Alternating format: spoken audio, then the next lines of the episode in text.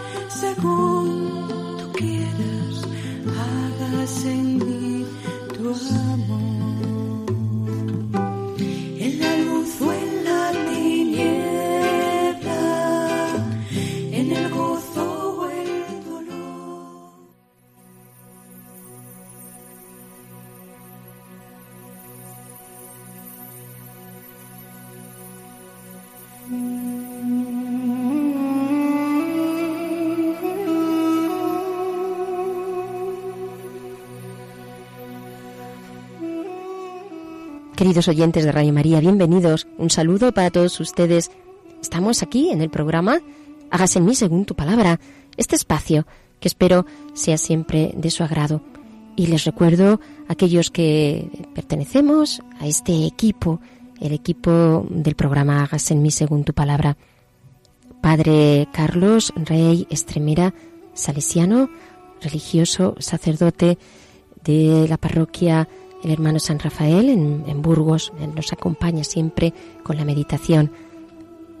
Nuestra hermana Marisa López, que nos aporta siempre eh, esa compañía y en ese rincón bíblico especialmente. Y quien les habla, Inmaculada Moreno. Que les sea grata esta, esta escucha del programa. Ya saben que es un programa de Biblia, pero con esta perspectiva de la espiritualidad, desde lo que el Espíritu nos quiera indicar a través de su palabra. Estamos viendo los personajes bíblicos, en concreto, siguiendo la línea de Samuel, hoy vemos tema de David, que es consagrado rey. Les recuerdo también que para ponerse en contacto con nosotros lo pueden hacer a través del correo electrónico hágase en mí, según tu palabra, arroba radiomaria.es. Repito, hágase en mí, según tu palabra, arroba radiomaria.es. Claves para leer la Biblia.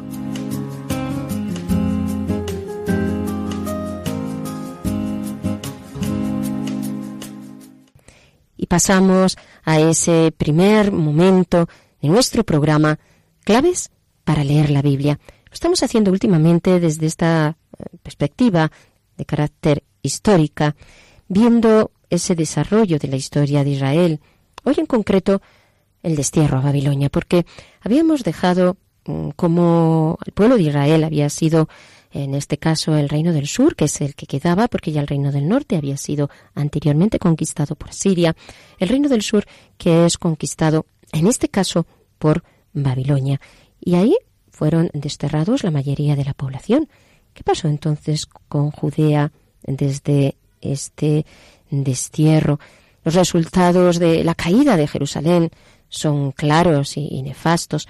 El libro de las lamentaciones nos descubre de una forma dramática la situación de destrucción y, de abandono de Jerusalén después de el momento de la invasión de Babilonia y de la deportación. Digamos que en Judea quedaron después de la deportación pues solo las clases más pobres de la población.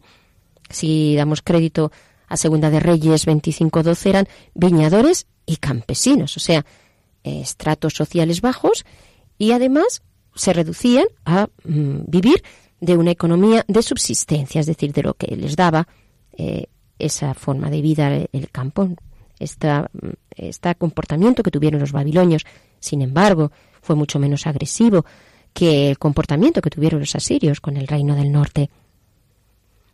Aquí no fue deportada toda la población, sobre todo no parece que los eh, babilonios favorecieran nuevos asentamientos de poblaciones extranjeras en el, en el país, cosa que sí hicieron en el caso del Reino del Norte. Así las autoridades de Babilonia, apoyándose en el partido probabilónico, del que era representante el mismo profeta Jeremías, nombraron a un virrey, a un cierto Godolías. No sabemos en realidad cuál era la posición de este Godolías, pero nos hace pensar en una especie de gobernador general que representaba a Nabucodonosor, al rey de Babilonia en Judea. En todo caso, Godolías pues, se preocupa de poner en práctica un programa de reconstrucción y de normalización en un intento de salvar todo lo que podía del país, apoyado por el profeta Jeremías, a quien se le invita reiteradamente a someterse al rey de Babilonia, reconociendo así la autoridad de Godolías. Sin embargo, el intento de Godolías se ve frustrado por una sublevación, la de un oficial israelita, un cierto Ismael, que era descendiente de la familia de David, comandante de algún contingente militar y que de, algún modo pues había sobrevivido a la invasión babilónica. Quizá pensaba que podía restaurar la monarquía, en todo caso ordenó asesinar a Godolías, pero la situación quedó demasiado comprometida y Babilonia pues tomó nuevas medidas, medidas represivas mm, más fuertes, claro, que obligaron a los rebeldes a mm, marcharse y después de esto quedó la sublevación diezmada. En el templo de Jerusalén, mm, por otra parte, había sido destruida la mayor, en su mayoría y la mayor parte de los sacerdotes desterrados. No significó sin embargo, el fin del culto israelita, porque de algún modo mm, continuó incluso durante el destierro. El eje espiritual de Israel, sin embargo, se desplazó a Babilonia, que esto fue en realidad la gran catástrofe, porque eh, dio lugar a una profunda reflexión teológica, una reflexión que nos expresa Jeremías en el eh, capítulo 44. Leo las palabras de Jeremías del versículo 2 al 6. Vosotros habéis visto la calamidad que ha acarreado a Jerusalén y a todas las ciudades de Judá, y ahí las tenéis arruinadas hoy en día, sin que haya en ellas habitante, en vistas de la maldad que hicieron para irritarme. Derramóse mi cólera y mi ira, y ardó, ardió en las ciudades de Judá y en las calles de Jerusalén, que fueron reducidas a ruinas desoladas, como lo están hoy en día. Nos damos cuenta esta situación de desesperanza, la situación de los desterrados. Aquí sí comenzó a considerarse como una parte elegida del pueblo, como el resto de que hablan los profetas, que tendrá la misión de reconstruir Israel. Por otra parte, la situación de los desterrados, hemos visto como la situación de aquellos que quedaban en, en Judea. Pero ¿cuál era la situación de los desterrados? Bien, pues este grupo de israelitas que se habían establecido no estaban tan mal. Ateniéndose a los textos, habían sido alrededor de unos 20.000 aproximadamente, un número considerable. Tenían un relativo bienestar. No hay que figurarse que estos grupos eran esclavos.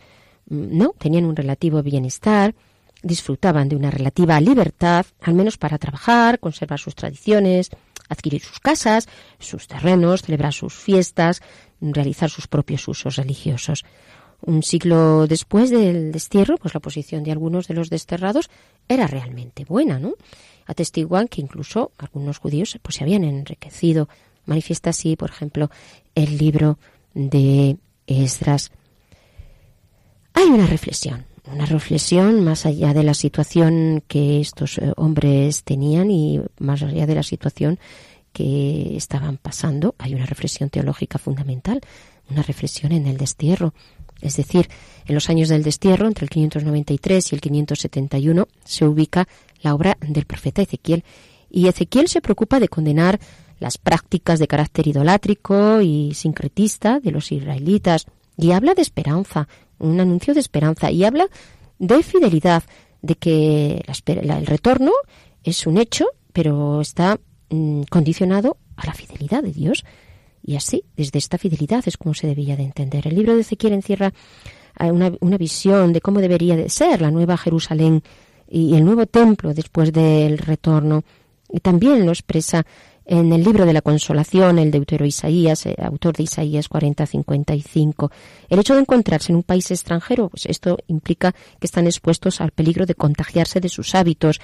Lleva a los desterrados a reforzar lazos internos con el pueblo judío y así eh, se refuerza todo lo que implica la circuncisión, la observancia del sábado, las leyes de pureza ritual, todo ello adquiere una importancia muy particular y es un signo distintivo de eh, el pueblo de Israel.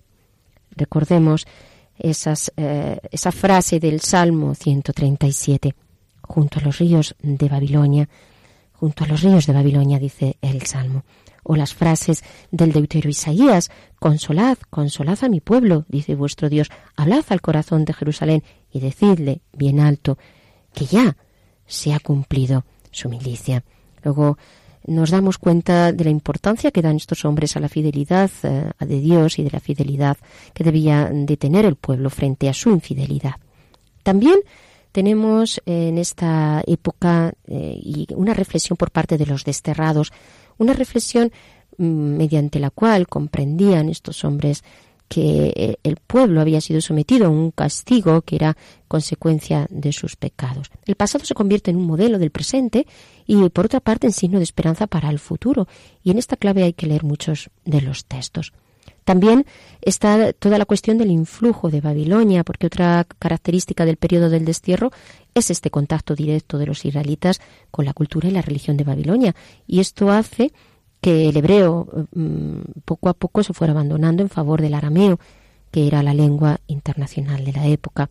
Pero también durante el destierro se desarrolla definitivamente el monoteísmo hebreo, es decir, que frente a las religiones paganas, pues en Israel no, no debe de caber el sincretismo, sino que se refuerza su fe en la creencia en el único Dios. En este momento podemos realmente hablar de un monoteísmo y, y de cómo eh, es tan importante para la propia identidad de Israel como pueblo.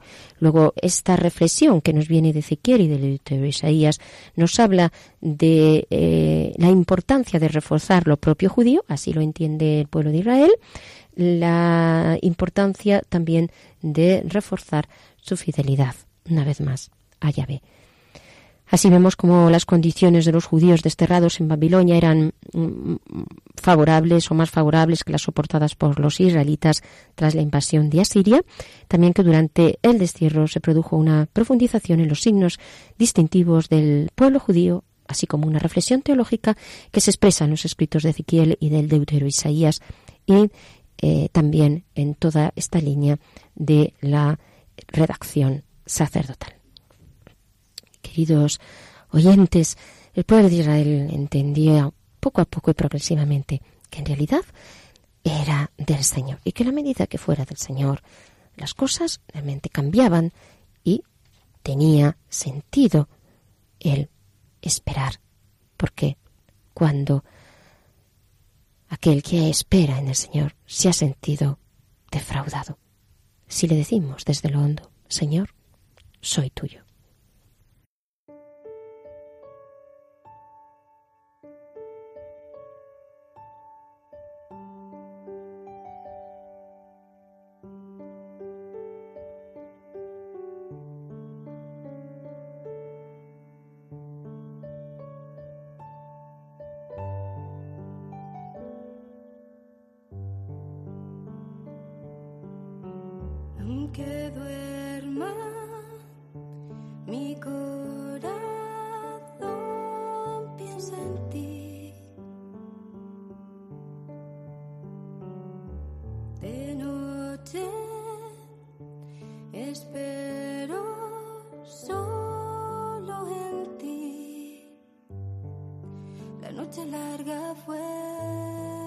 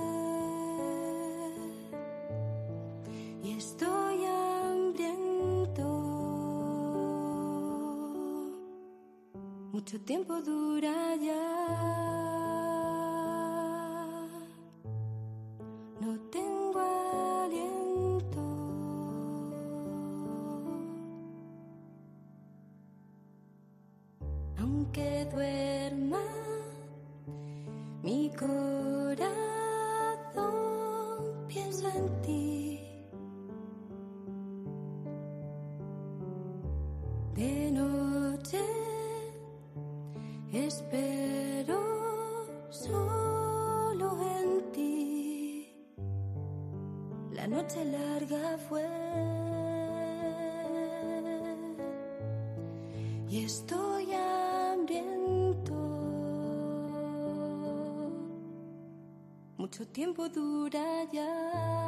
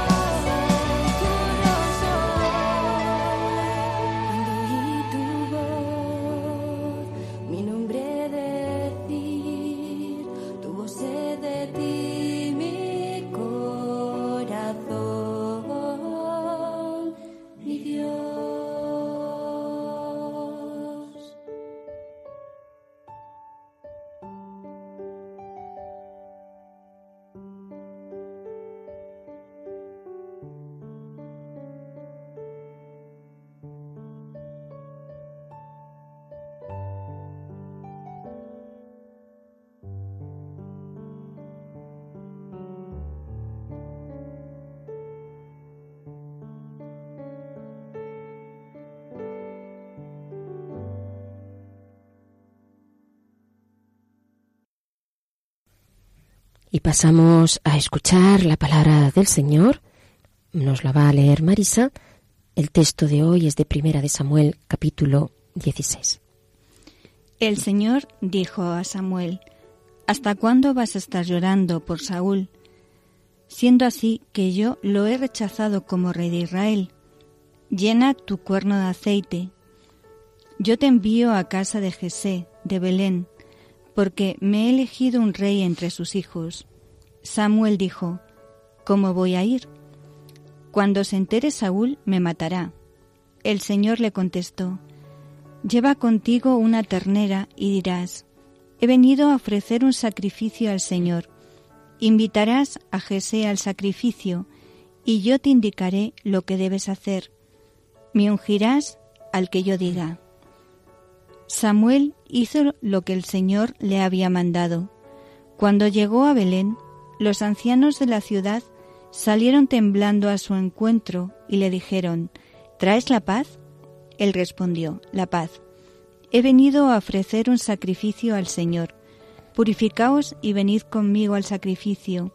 Y él purificó a Jesé y a sus hijos y los invitó al sacrificio.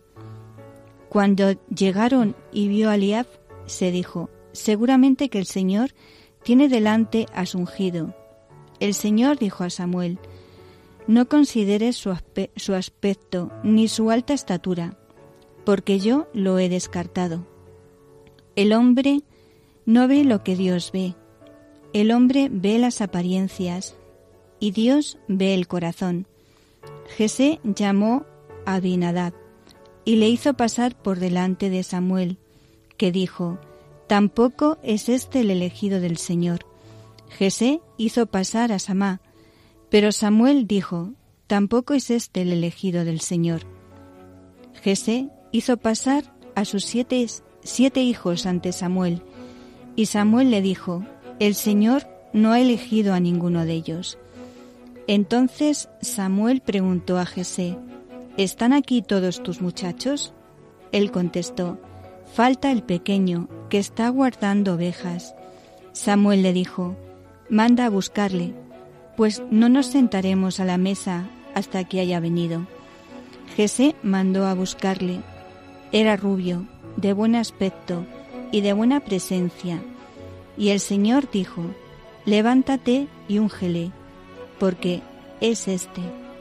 Samuel tomó el cuerno de aceite y le ungió en presencia de sus hermanos. El Espíritu del Señor se apoderó de David a partir de aquel día. Samuel se fue y volvió a Ramá.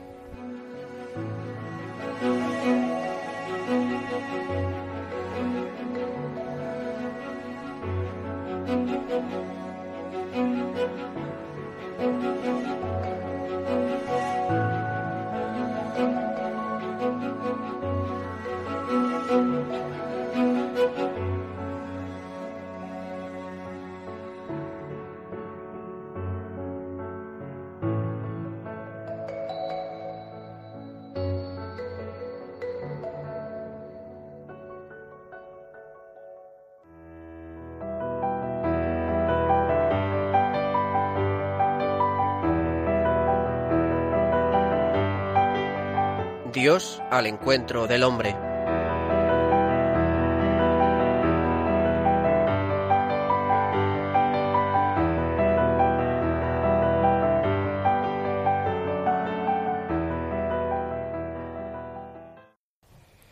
Después de haber escuchado la palabra, damos paso al padre Carlos Rey Estremera, que desde Burgos nos ofrece eh, esta reflexión sobre el texto y sobre todo sobre el personaje de Samuel a través de esta lectura donde David es eh, elegido y, y consagrado rey. Escuchamos. Muy queridos y recordados oyentes de nuestro programa Hágase en mí según tu palabra. Tal como os anunciamos en nuestro anterior programa, dedicaremos este a constatar el fracaso de la realeza en la persona de su primer rey, Saúl, a quienes sucedió David de quien ya hablamos algún tiempo atrás. Y concluiremos esta serie de programas dedicados a Samuel relatando su muerte y deteniéndonos brevemente en algunas de las características de su personalidad. Vamos allá. En los capítulos 13 y 15 del libro primero de Samuel, se nos cuentan sendos episodios de desobediencia de Saúl, en los, quedó clara, en los que quedó clara su ineptitud para ser el fundador de un linaje real, al dejar de ser un varón conforme al propio corazón de Dios. Dios había accedido a la monarquía como sistema de gobierno, pero el rey debía ser una persona que ejerciese su poder al modo de Dios para el beneficio del pueblo. Al decidir por su cuenta, independientemente de Dios, el rey se desviaba de los criterios divinos y ya no era apto para representarlo. En respuesta a todo esto, Samuel, hablando en nombre de Dios, tuvo para él frases muy duras, haciéndole ver que Dios no se complace tanto en holocaustos y sacrificios cuanto en la obediencia a sus palabras, pues la obediencia vale más que todo lo demás concluyendo con una sentencia de deposición final. Por cuanto tú desechaste la palabra de Jehová, Él también te ha desechado para que no seas rey sobre Israel. Y añadió, Yahvé se ha buscado un varón conforme a su corazón y le ha destinado para rey de su pueblo, porque tú no has observado lo que el Señor te ha mandado. Es imposible volver las páginas de la historia de Saúl sin lamentar el hecho de que la brillante promesa de su juventud se hubiera disipado tan pronto. Aquel que se irguió en el albor de su vida entre la aclamación de su pueblo, como quien parecía que haría una obra maravillosa, se convertiría en poco tiempo en uno de esos a quienes los escritores sagrados describen como los que fracasan en los elevados propósitos de su vida. Samuel clamó al Señor por Saúl, para ver si tal vez él podría suspender las consecuencias terribles e inminentes de su pecado, pero no fue así. Entonces el Espíritu de Dios surgió a Samuel a ir a Belén, a descubrir entre los hijos de un tal Jesé al nuevo rey y a ungirlo. Samuel se asustó por lo que se le pedía que hiciera, y apuntó que si Saúl supiera algo acerca de eso, se vengaría de inmediato haciéndolo matar. Pero el Espíritu de Dios insistió en que fuera y llevara consigo el cuerno de aceite para ungir al nuevo rey y una becerra para camuflar su presencia allí como si fuera a ofrecer un sacrificio. Así atravesó Samuel las colinas de Judea hasta llegar a la aldea de Belén. Cuando Samuel entró en la, aldehuela, los ancianos quedaron consternados. Les pareció muy extraño que el gran profeta de Dios los visitara sin anunciarse de antemano y le preguntaron si venía en paz, a lo que éste respondió afirmativamente. Enseguida se preparó una fiesta y se ofreció a la víctima que traía en sacrificio, pero como pasaba algún tiempo entre el sacrificio y la preparación de la comida, Samuel se retiró para ir a la casa del jefe de la aldea, Jesé de Belén, con el fin de escoger entre sus hijos al nuevo rey. Los vigorosos hijos de Jesé desfilaron delante del profeta, quien, al apreciar su estatura y su fuerza, pensaba que cualquiera de ellos podría ser el escogido de Dios para monarca. Pero no fue así pues para Dios no era la apariencia externa lo que más contaba para inclinar el platillo de la balanza de su decisión. Y así pasaron delante de él todos los hijos de Jesé menos el menor, David, que estaba cuidando las ovejas. Samuel determinó entonces que no prosiguiera la fiesta y que no se comiera hasta que llamaran al joven y él lo viera. Entonces llamaron a David, quien descendió a prisa de la montaña. Con el cabello agitado por el viento y sus hermosos ojos azules destellando pureza y verdad, se presentó el joven David delante del anciano. Era él el hombre a quien Dios amaba y escogía para regir los destinos de su pueblo. Ante la mirada de sus hermanos, el anciano profeta tomó el cuerno de aceite lo abrió y vertió el óleo sobre sus cabellos dorados del joven, empapándolos con la unción santa, mientras el muchacho permanecía inclinado. Al ungirlo, el Espíritu de Dios vino sobre él, convirtiéndose en el nuevo rey de Israel. Samuel llegó por fin al final de sus días sobre la tierra. Aunque había pasado los últimos años de su vida jubilado, en parte debido a su avanzada edad y en parte por las diferencias que tenía con el rey Saúl, Samuel nunca perdió el amor ni el respeto de su pueblo. Por eso, cuando se supo la noticia de que había fallecido, se consideró el suceso como una calamidad nacional, de modo que se juntó todo Israel y lo lloraron y lo sepultaron. Su nombre y sus enseñanzas permanecieron vivos en el pueblo por mucho tiempo después de su muerte. Aunque su vida y su carrera fue ardua, Samuel fue una verdadera bendición para el pueblo por varios motivos.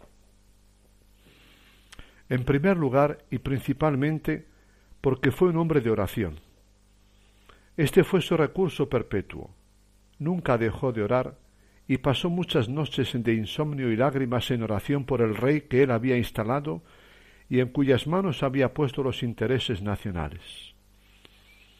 Samuel se caracterizó además por una gran firmeza de propósito, no sólo porque su vida fue irreprochable, sino también y sobre todo por cómo supo renunciar a su forma de ver, que era contraria al establecimiento de la monarquía, para dedicarse con todo el ahínco a favor de la misma cuando vio que el pueblo se lo pedía y el mismo Dios accedía a conceder lo que el pueblo le solicitaba.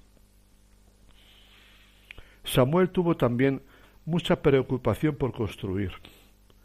Cuando todo el país estaba desorganizado, Samuel comenzó a poner los fundamentos de un Estado nuevo. Por su carácter impecable, pues, de su comportamiento, por su simpatía y fortaleza y por su evidente comunión con el Dios de Israel desde su niñez hasta su ancianidad, Samuel se ganó la más profunda veneración de su pueblo.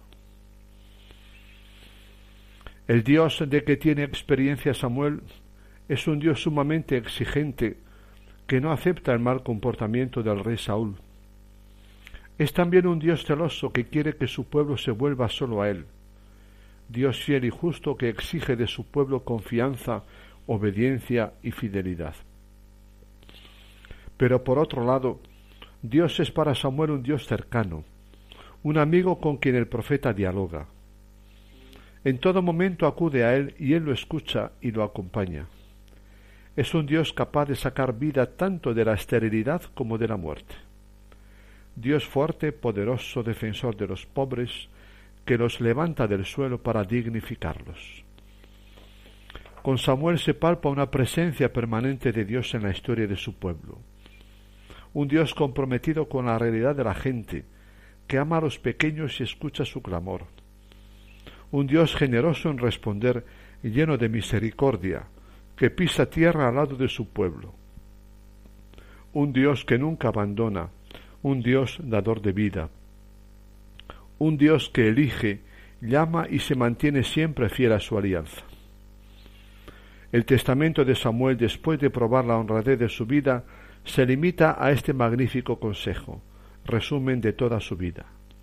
No os alejéis de Yahvé y servidle con todo vuestro corazón. Y con esto damos por concluida, queridos oyentes, esta serie de cuatro programas que hemos dedicado al profeta Samuel. Como veis, en los momentos y circunstancias especialmente dramáticas y decididas y decisivas de la historia, Dios suscita personajes de gran valor y a través de ellos cuida de su pueblo y lo atiende para que no sólo no desfallezca, sino que encuentre nuevos caminos. Dios no parece tener miedo a mancharse la ropa en medio de los barros humanos. Al contrario, lo hace con gusto buscando siempre la salvación de sus criaturas. Espero que la historia de Samuel os haya gustado y sobre todo que os ayude a vivir más y más vuestra vocación cristiana. Un gran abrazo fraterno a todos y a cada uno de vosotros. Gracias, eh, Padre Carlos, gracias por eh, su aportación. Les recordamos que ha sido el Padre Carlos Reyes Tremera quien nos ha dado esta meditación y que estamos en el programa Hagas en mí según tu palabra, Marisa López y eh, quien les habla, Inmaculada Moreno. Ya saben que pueden ustedes participar con sus em, dudas o, o, explicaciones o aclaraciones desde el correo electrónico hagas en mí según tu palabra arroba radiomaria.es. Sí, podemos realmente cantar que Él nos ha elegido. Bendito sea Dios Padre, porque hemos sido elegidos en Jesucristo, como lo fue el rey David.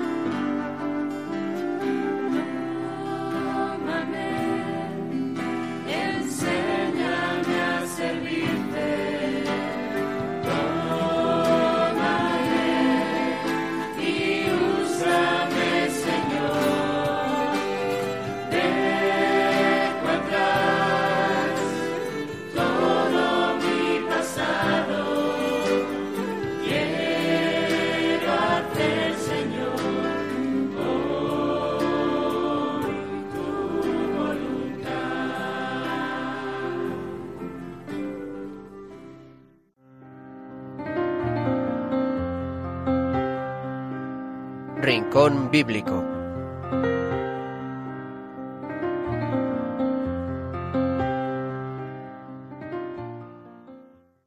Y pasamos ahora al rincón bíblico. Ya saben ustedes que Marisa nos trae este, este rincón. Cuéntanos, Marisa, ¿qué tenemos hoy? Bueno, pues hoy como hemos mm, hablado de, de, la unción y de cómo Saúl unge a, a David, pues vamos a, a, ver lo que nos dice el diccionario, diccionario bíblico de León Dufour sobre, sobre esta realidad, porque muchas veces también hay cosas que, que nos pueden dar mucha luz o que no sabemos. Dice lo siguiente, la unción real ocupa un lugar aparte entre los ritos de consagración.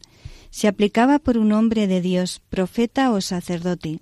Saúl y David fueron ungidos por Samuel, por un profeta que había enviado Eliseo. Los reyes de Judá eran consagrados en el templo y ungidos por un sacerdote. Salomón recibió la unción de Sadoc, Joás del sumo sacerdote, sacerdote. El sentido de este rito consistía en marcar con un signo exterior que estos hombres habían sido elegidos por Dios para ser instrumentos suyos en el gobierno del pueblo. El rey era el ungido de Yahvé. Con la unción venía a ser partícipe del Espíritu de Dios, como se ve en el caso de David. Samuel tomó el cuerno de aceite y lo ungió en medio de sus hermanos. El Espíritu de Yahvé se, pos se, se posesionó de David a partir de aquel día. Si la unción habilitaba al rey para su función y manifestaba exteriormente que había sido elegido por Dios para ser su servidor, se comprende que el nombre del ungido de Yahvé pudiera aplicarse metafóricamente a un rey pagano, Ciro, pues fue él quien, poniendo fin a la cautividad de Babilonia, facilitó al pueblo elegido el retorno a Israel. En la aplicación al Mesías es donde el tema de la unción real había de asumir toda su importancia. El título mismo de Mesías no es sino, no es sino la transcripción de la palabra Masía, ungido. El Salmo 2, que habla de Yahvé y de su ungido, se interpreta en la tradición judía y cristiana en sentido mesiánico. El judaísmo adoptó más y más la costumbre de dar al futuro libertador, libertador de Israel el nombre de Mesías, ungido, o el de Rey Mesías. Sin embargo, Jesús, a causa de las resonancias demasiado terrenales de este nombre, no la aceptó sino con reserva durante su vida pública, pues debía realizar su obra mesiánica por su pasión, su resurrección y su entrada en el reino celestial. Pero después de su resurrección se dio explícitamente este título. En el momento de su ascensión a la diestra del Padre fue cuando recibió la unción real y vino a ser con pleno derecho Señor y Mesías. Así este título, traducido al griego Cristos, iba a formar en la Iglesia una parte integrante del nombre del Señor. En el Nuevo Testamento, el título de Cristo ungido evoca pues directamente la obra de salvación llevada a cabo por Jesús y su unción regia en la ascensión. Pero la tradición cristiana iba a ligar este título a la triple, triple unción del Mesías como rey, como sacerdote y como profeta. Bonita palabra esta de la unción, ¿no? Mm. Que está ahí indicando, yo creo que sobre todo en este caso, pues una elección de Dios, ¿no? Dios elige a una persona y la, la unge, es decir, la capacita para, para dar eh, para esa misión. Y yo creo que no solamente la capacita a nivel humano, ¿no? sino que da el Señor la gracia para desarrollar esa, esa misión.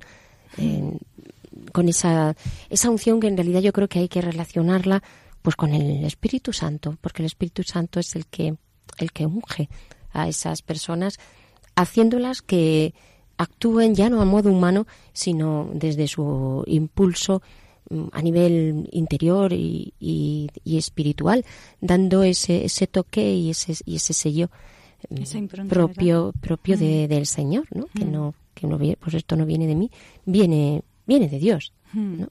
Nosotros como como bautizados somos ungidos hemos sido ya ungidos por el Señor, que a lo mejor no siempre tenemos esa conciencia de nuestro bautismo, ¿no? Los sacramentos, bueno, pues el bautismo, como que hay que hacerlo siempre, ¿no? Bueno, seguro que nuestros oyentes no tienen esa conciencia del bautismo, sí. pero, pero mm, recordar, ¿no? La unción bautismal que nos da esa autoridad y nos da esa, mm, pues, ese impulso del Espíritu, esa fuerza del Espíritu. Además, Pero a veces hay que caer en la cuenta de lo que tú, eh, lo que tú decías del bautismo. Mm. Es cierto que, mm, que, muchas veces tenemos que revolver, tenemos que, que ver lo que significa el bautismo, porque incluso con llevar muchos años viviendo en la iglesia, a veces nos despistamos de lo que significa el bautismo y ves que realmente está ahí eh, la vida de Dios, que, todo lo que contiene es como esa semilla que es el inicio, que va creciendo, que te va haciendo crecer realmente y, vivimos de nuestro bautismo. Con lo cual tenemos que volver una y otra vez a ver dónde está eh, esa vida de Dios que, pone en nosotros y ese crecimiento, ¿no? Y yo también me estaba acordando de la confirmación. Como el Espíritu, el Espíritu Santo eh, nos unge de una forma muy especial con ese aceite y, somos eh, elegidos para una misión. O sea, lo importante a veces de, de, ese sacramento y a veces lo, de, lo despistaditos que estamos en ese aspecto, ¿no? Porque es, mm, eh, es la fuerza del Espíritu Santo en el bautismo, pero mm, de una forma muy especial también en, en, la, confirmación. En la confirmación. Y entonces, eh, si no somos capaces de vivir de lo sobrenatural, mm, pues estamos quitando eh, toda importancia al sacramento. Sí, yo creo que también eh, empezar por tomar esta conciencia, también por dar gracias y luego por invocar mucho al Espíritu Santo. Mm. Yo creo que debemos invocar también mucho al Espíritu Santo sabiendo que es el autor de, de la santificación y, el que nos impulsa en nuestra misión. Eh, como integrar eh, a la tercera persona de la, de la Trinidad mm. en nuestra vida cotidiana no integrar y él está muy integrado somos nosotros los que, no, integramos pero entonces eh, ver cómo también esa relación con el espíritu es la que nos va haciendo soltar nuestras amarras y mm. caminar a su manera caminar con su con su con su fuerza la fuerza de los de los ungidos entonces esta eh, eh, esto es lo que nos pone a la, en la palabra o en nuestras acciones no las mismas acciones apostólicas que podamos realizar pues podemos mm, dar una catequesis, atender a un pobre, todas esas cosas, pues con esa riqueza que el Señor nos da. Claro. Cuando tiene la impronta del Espíritu, tiene una fuerza nueva, una fuerza Mm. mayor.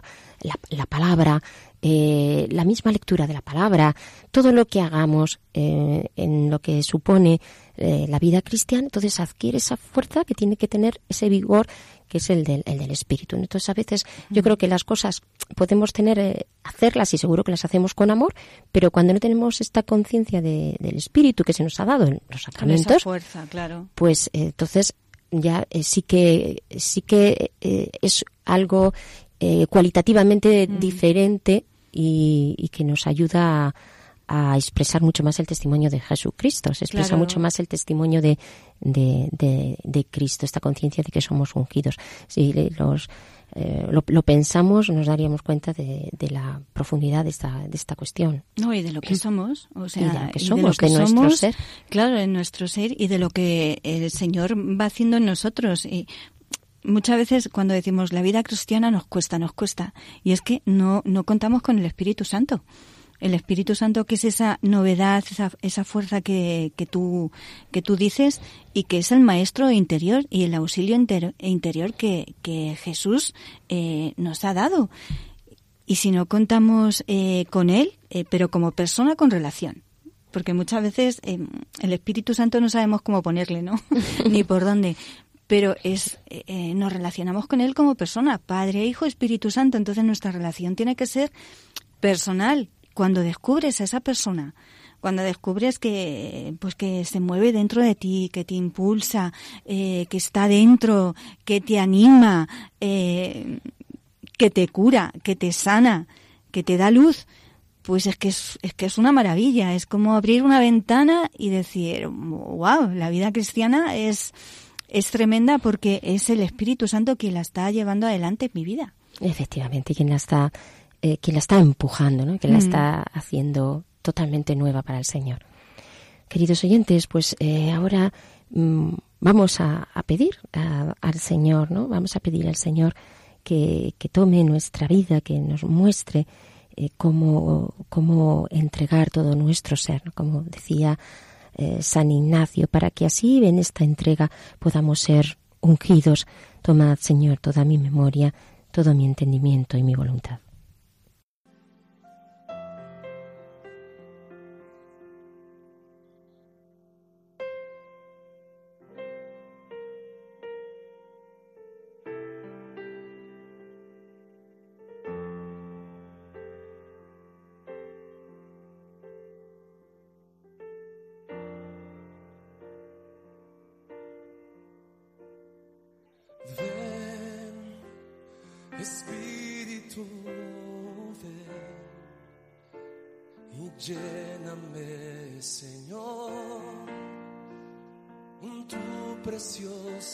Preciosa unción.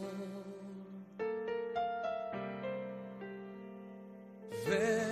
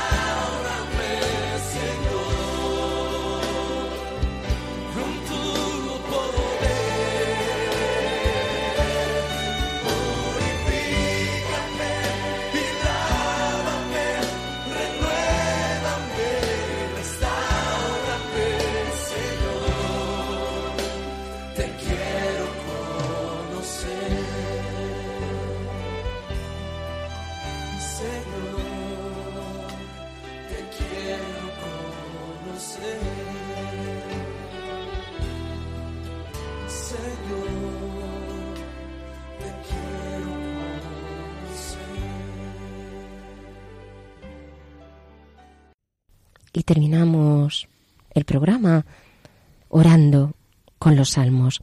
Hoy con el Salmo 109. Oráculo del Señor, a mi Señor, siéntate a mi derecha y haré de tus enemigos estrado de tus pies. Desde Sión extenderá el Señor el poder de tu cetro. Somete en la batalla a tus enemigos. Eres príncipe desde el día de tu nacimiento, entre esplendores sagrados. Yo mismo te engendré como rocío, antes de la aurora. El Señor lo ha jurado y no se arrepiente. Tú eres sacerdote eterno, según el rito de Melquisedec. El Señor a tu derecha el día de su ira, quebrantará a los reyes. En su camino beberá del torrente, por eso levantará la cabeza. Señor Jesús, te alabamos y te bendecimos, porque tú eres el Mesías, el Rey, aquel que está sentado a la derecha del Padre, ante quien se postra todo reino, toda potestad, todo dominio. Ante ti el Padre ha extendido su diestra. Tú eres el que está lleno de poder, el que somete a nuestros enemigos, el que ha sometido al pecado y al maligno, el que nos da la fuerza para avanzar en el camino del amor. Tú eres príncipe desde el día de tu nacimiento. Tú eres el Hijo único de Dios, que has, te has encarnado en el seno de María. Eres el rocío del mundo y de la historia.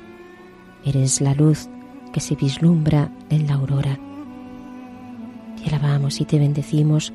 Tú solo eres sacerdote eterno, el único sacerdote. El Señor a tu derecha. Bendito y alabado seas, tú que estás a la derecha del Padre, tú que quebrantas a las dominaciones y a los reyes de este mundo que se creen poderosos, pero que pasan. Bendito y alabado sea Señor Jesús. Queremos beber del torrente de tu gracia, impulsados por tu Espíritu, ungidos por tu Espíritu, para que toda nuestro ser y nuestra alma se llene de tu perfume. Amén.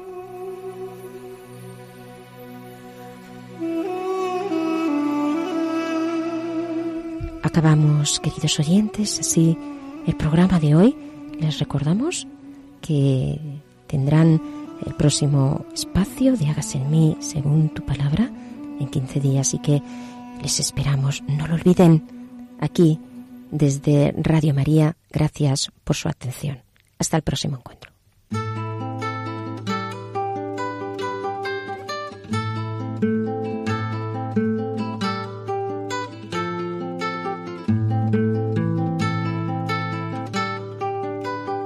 Han escuchado Hágase en mí según tu palabra, con Inmaculada Moreno. Hágase en mí según tu palabra, hágase en mí según tu sueño,